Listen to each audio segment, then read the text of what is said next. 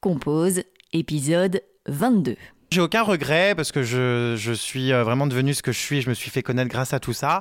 Euh, je ne sais pas s'il faudrait le refaire de la même manière, hein, avec euh, du recul, mais en tout cas, ça a fait partie de mon histoire et j'ai beaucoup de tendresse quand je regarde ça parce que finalement, je faisais peut-être les choses de manière maladroite sans m'en rendre compte, mais c'était juste un gamin qui voulait réussir, prouver au monde entier que bah, voilà, il pouvait y arriver. Et donc, vraiment, je suis très fier de tout ce que j'ai fait, mes concepts, toutes les. Je, je renierai jamais mes débuts. C'est grâce à ça que j'en suis là aujourd'hui.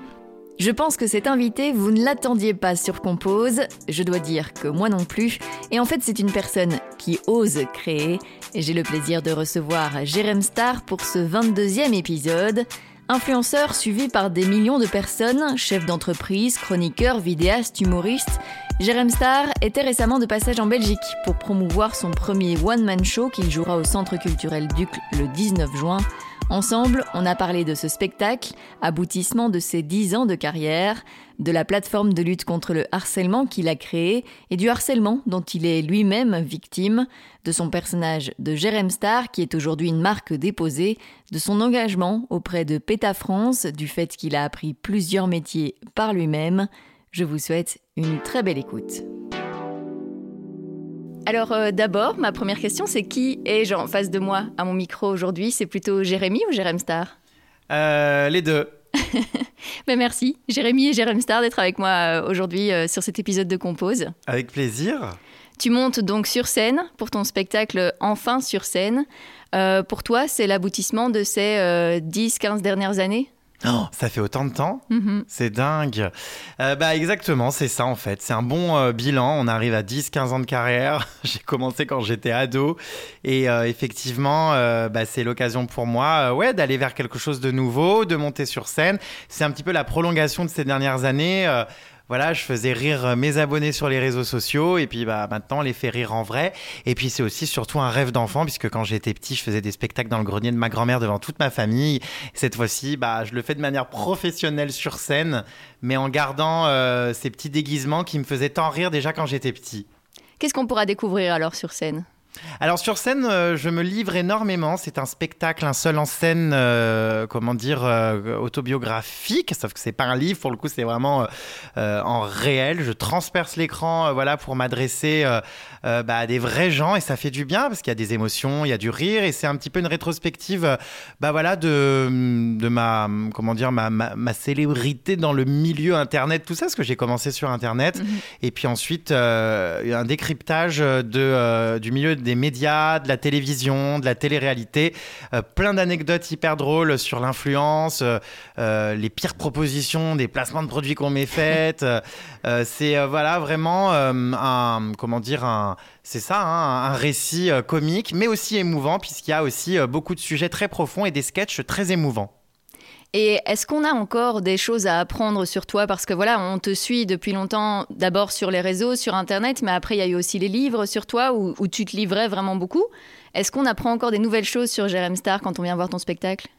Euh, je pense. En tout cas, on apprend des choses sur ce milieu euh, qui passionne les jeunes, qui est celui euh, aussi de la télé-réalité. Mhm. Les gens, et les jeunes surtout, sont loin d'imaginer, encore une fois, comme je l'ai souvent dit, mais qu'il est dangereux, que bah, c'est un milieu très particulier. Donc, ils apprennent beaucoup de choses là-dessus. Je pense que très souvent, ils sont assez choqués, les retours que j'en ai, bah, que ça se passe de cette manière-là. Moi, je révèle vraiment plus de dix années voilà, dans ce milieu. Donc, oui, on apprend des choses. C'est aussi le but dans ce spectacle, c'est d'apprendre des choses. Et puis je pense que certains sont aussi euh, très surpris de découvrir euh, et d'apprendre à, connaître ce clown triste finalement que je peux mhm. incarner aussi des fois. Euh, donc oui, c'est une manière aussi de me livrer. je pense que j'ai encore plein de choses à dire sur moi hein, de toute façon. Tu t'adresses à qui? C'est un public euh, un peu jeune ou pas forcément? Vraiment, tu as envie de t'adresser à tout le monde avec ce spectacle? Alors, je pensais que ça allait être euh, un public euh, jeune, comme ça a été le cas pendant longtemps durant mon, parcours. mais à présent, les jeunes qui me suivaient il y a 5-6 ans ont grandi. Et en fait, bah, les jeunes étaient jeunes en même temps que moi et sont en train de devenir vieux en même temps que moi. Donc, du coup, on, grandit ensemble. Et je suis très surpris de voir que dans, la salle, à chaque fois, à mes spectacles, bah, il y a des gens euh, de mon âge en fait. Mhm. Euh, on a des mamans. Enfin, vraiment, la tranche d'âge, c'est plus du tout 15-18, euh, c'est vraiment 25-35 quoi. Donc mhm. c'est top.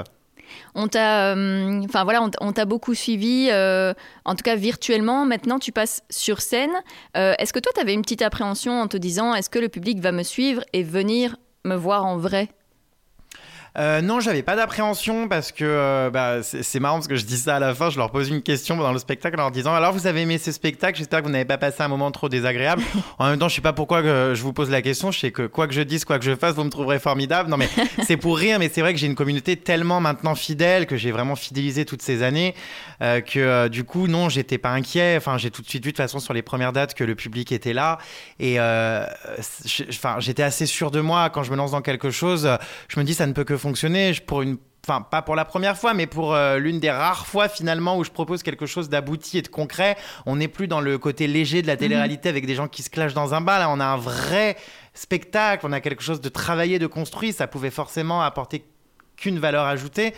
Donc euh, j'étais pas forcément inquiet. Après, en revanche, je me disais, est-ce que vraiment euh, je vais être à l'aise et je vais réussir cet exercice? Est-ce que je vais être crédible en tant qu'humoriste? Ça, c'est autre chose parce que entre faire des stories sur Internet et des contenus euh, digitaux mhm. et entre voilà se produire sur scène, il y a quand même un monde. Et finalement, la transition s'est faite vraiment super bien.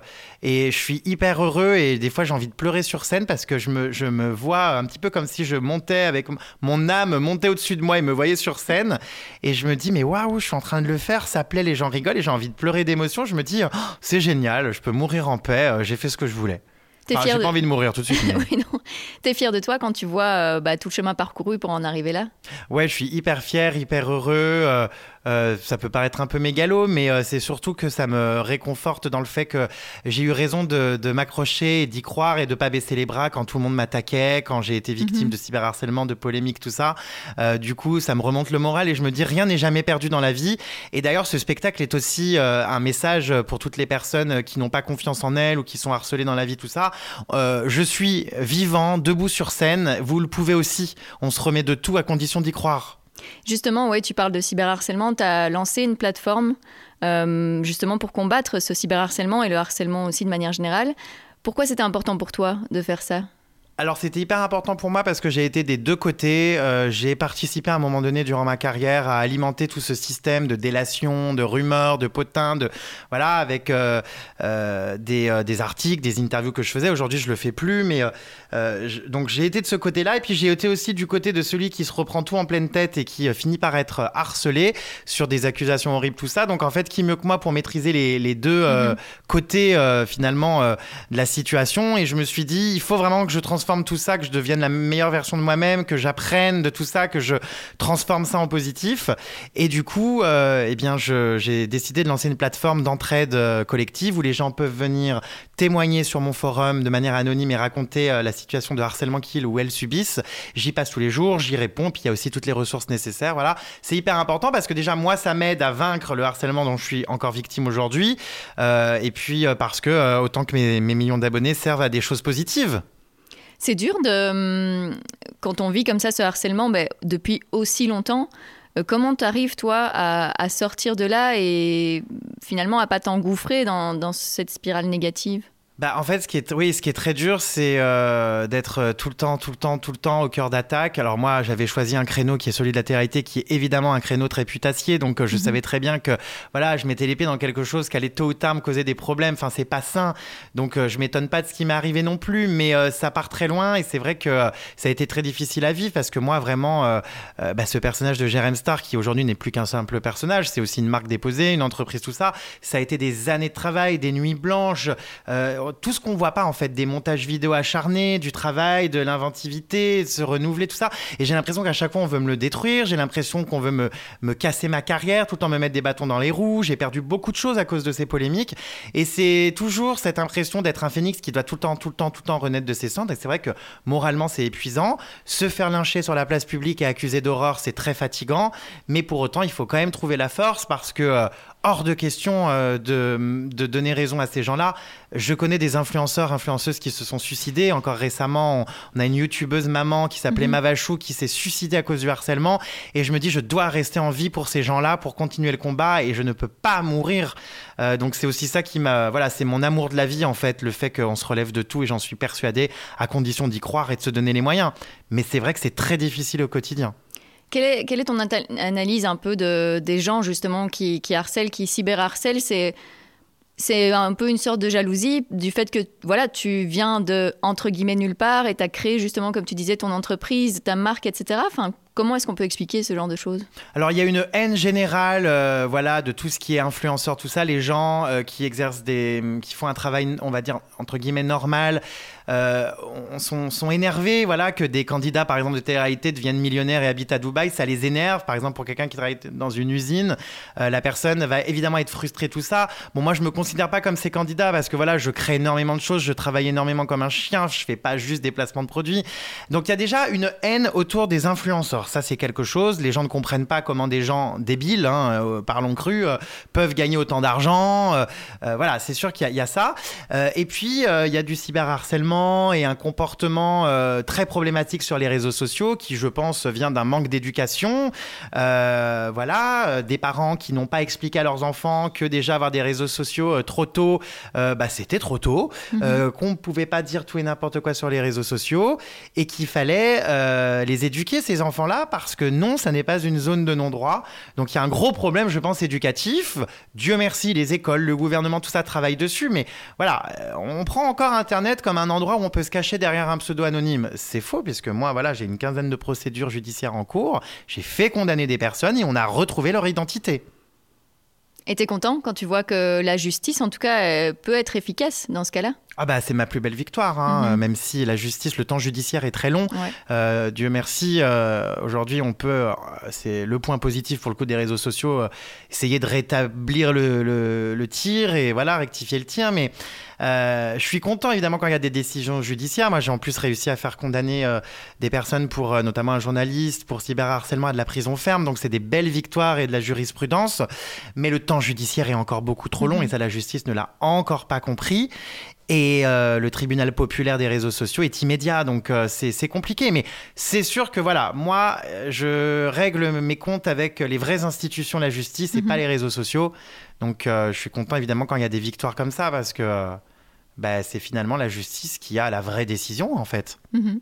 Outre le harcèlement, tu as un autre combat, tu t'es engagé auprès de PETA. Pourquoi c'est important d'utiliser bah, ton image pour cette cause-là, pour la cause animale? Alors j'ai toujours adoré les animaux au tout départ, je voulais pas forcément euh, être activiste, enfin d'ailleurs je ne suis pas activiste, hein, mais la PETA m'a contacté euh, pour me proposer euh, une action de rue devant Louis Vuitton. alors moi qui suis pas du tout marque de luxe, tout ça, ça me parlait. J'ai accepté de faire cette opération de communication en leur expliquant que j'étais sensible à l'éveil, je voulais m'éveiller sur des problématiques animales, mais que je mhm. ne maîtrisais pas tout, que je ne comptais pas du tout devenir végétarien, que je mangeais encore de la viande, même si très peu au final mais euh, donc, je suis pas quelqu'un qui va, voilà, euh, être euh, le numéro un et l'exemple mhm. sur mes combats, hein, on va dire. Mais ce qui est sûr, c'est que j'aime m'éveiller, j'aime apprendre des choses et comprendre mieux les choses pour peut-être changer mon comportement aussi, l'adapter mais je suis pas parfait non plus. Donc, euh, c'est en fait toujours pareil dans cette perspective de vouloir euh, apprendre de moi-même, vouloir devenir une meilleure version de moi-même. Je m'ouvre, on va dire, à la réflexion.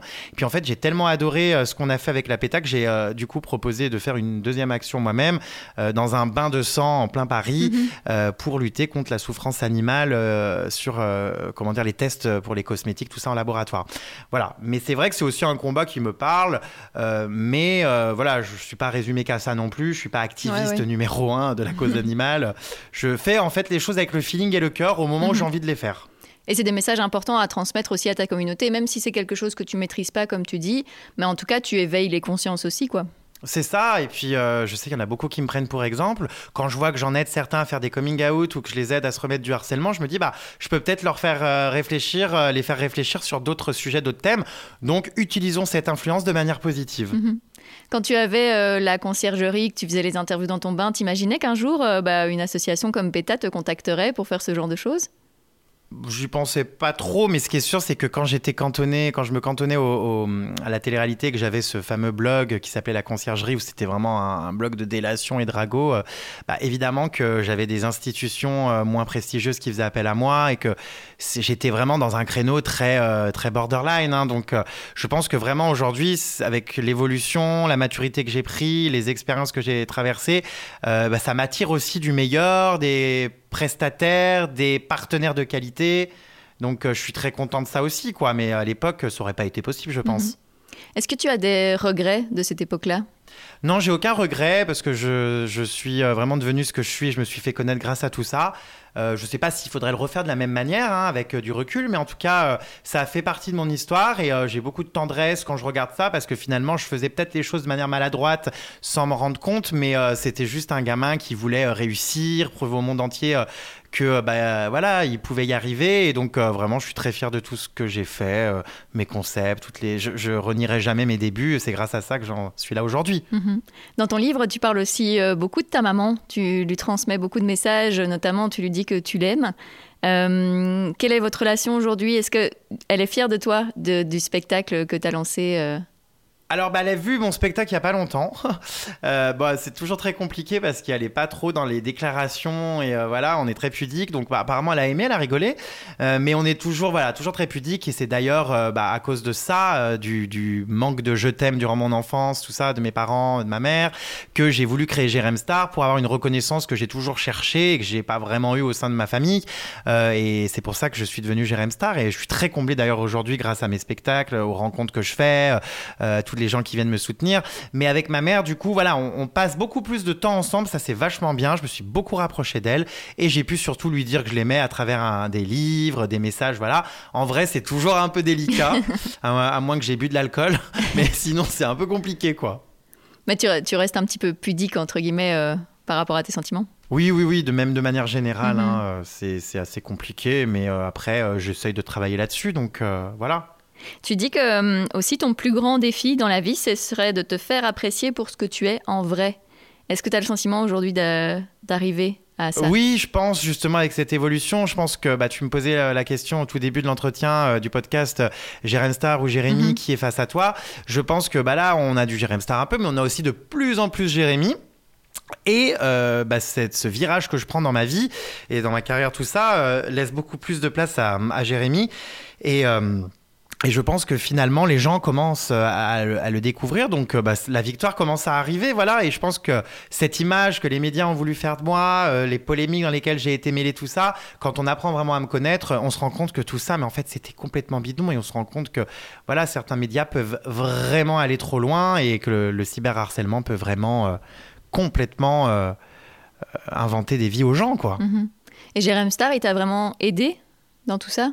Oui, ce côté, oui, oui, ce côté exubérant, euh, Jérém Star euh, m'a a beaucoup aidé Jérémy, tout ça, à, me dépasser, à aller de l'avant et à vaincre cette timidité, ce manque de confiance. Donc, euh, oui, oui, ça m'a beaucoup aidé, quoi. Hein, ça, c'est certain. Hein. c'est grâce à Jérém Star que Jérémy est moins angoissé dans la vie.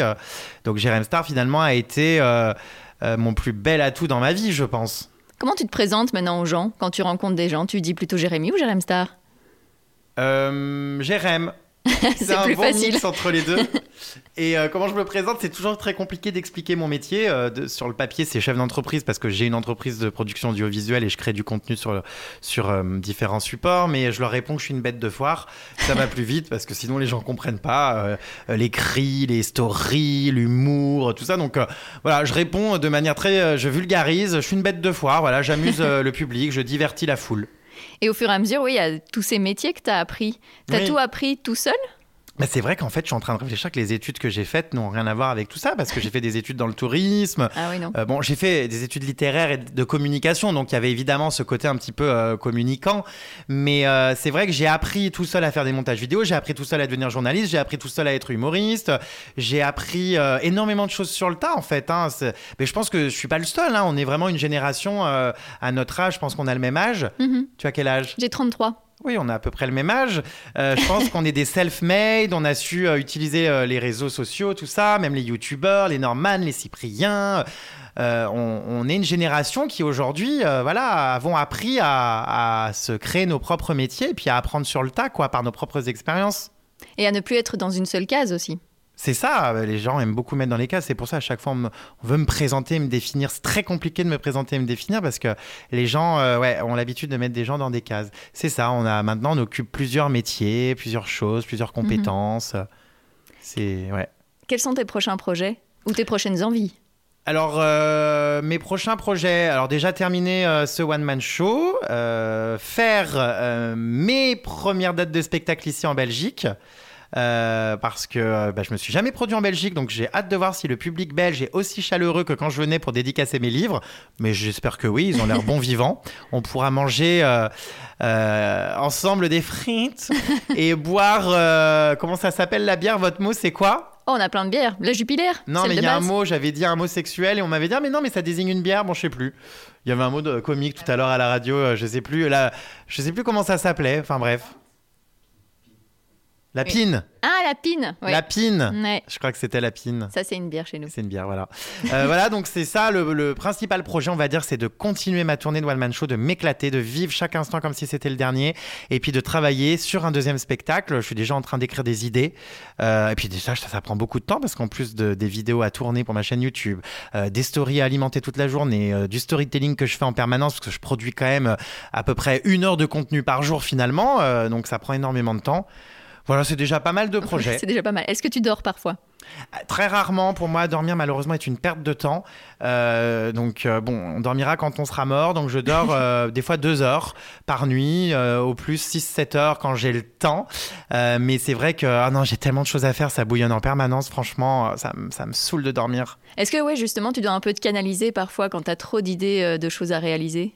Ouais, mais j'arrive pas en fait parce que c'est en permanence en ébullition. C'est aussi ça le métier de, de, de Star finalement, c'est qu'en fait on décroche jamais, contrairement à un CDI ou un, un, salariat, on va mhm. dire quand tu rentres chez toi, tu as terminé. Bah là, moi, en fait, jamais, jamais. Le samedi, le dimanche, tout le temps, vite, faut, faut produire un nouveau truc. Le temps que je suis en train de passer là euh, en vacances sur une chaise longue au soleil, je pourrais peut-être le passer pour euh, créer autre chose, pour avoir un nouveau concept, une nouvelle idée, pour avancer sur un montage, pour. Bref, donc c'est vrai que c'est du non-stop. Je suis hyper actif et, euh, et j'arrive rarement à me poser. Et tu arrives à t'entourer de personnes pour t'aider, justement? Euh, Non, je délègue très peu, voire pas du tout, parce que c'est tout le temps mal fait, ça me va jamais. Enfin bref, on n'est jamais mieux servi que par soi-même. J'ai bien sûr des gens qui me qui m'aident, mais on va dire que tout le contenu euh, créatif et euh, le contenu tout simplement éditorial, ça ne peut passer que par moi. Mhm. Et j'ai besoin de maîtriser tous les sujets que je fais. Donc voilà. Mais après, oui, j'ai quelques personnes autour de moi, mais de toute façon, ça reste difficile parce que j'ai toujours peur d'être trahi. On sait plus à qui faire confiance et on sait plus pourquoi les gens sont là, donc c'est difficile. Mhm. Et c'est aussi pour garder ce côté vrai envers ta communauté, que ce soit toi qui sois derrière tous les contenus finalement. Bah oui, Jérém Star, je l'ai créé moi-même, donc en fait personne peut en parler à ma place, personne peut répondre à mes abonnés à ma place, personne peut gérer mes réseaux sociaux à ma place, personne peut rien faire à ma place en fait. Donc euh, donc c'est aussi pour ça, ouais ouais, et puis parce que je veux le faire moi-même, quoi, c'est important. Mhm. Je vais te poser la dernière question du podcast, c'est la question rituelle. Qu'est-ce que tu aimerais oser faire et que tu n'as pas encore fait? Euh, oh là là, c'est compliqué. Hein. J'ai osé beaucoup de choses, punaise. Oh, euh, J'aimerais euh, peut-être euh, oser. Ah bah ça, c'est. Je pense que c'est la bonne réponse en fait. Hein. J'aimerais oser peut-être vivre plus et lever le pied. Mhm. Mais j'ose pas encore. j'ai trop peur de l'avenir. J'ai besoin de sécuriser tout mon business. Mais j'aimerais tout simplement prendre le temps de vivre et penser à moi parce que. Bah, c'est pas quand je serai vieux que je pourrais m'octroyer du temps pour moi. Enfin, si, sûrement aussi, mais, mhm.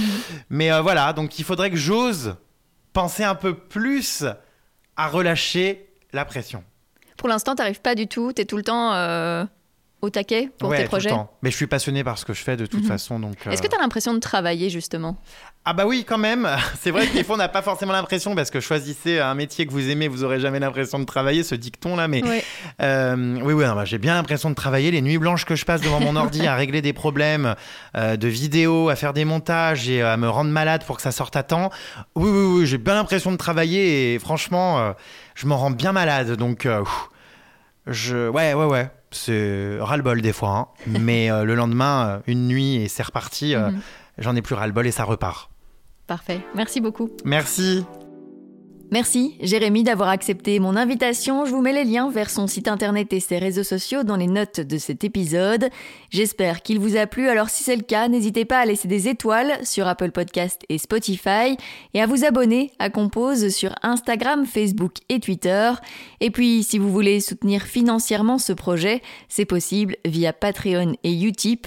Merci beaucoup à ceux qui le font déjà. On se retrouve dans deux semaines pour un nouvel épisode.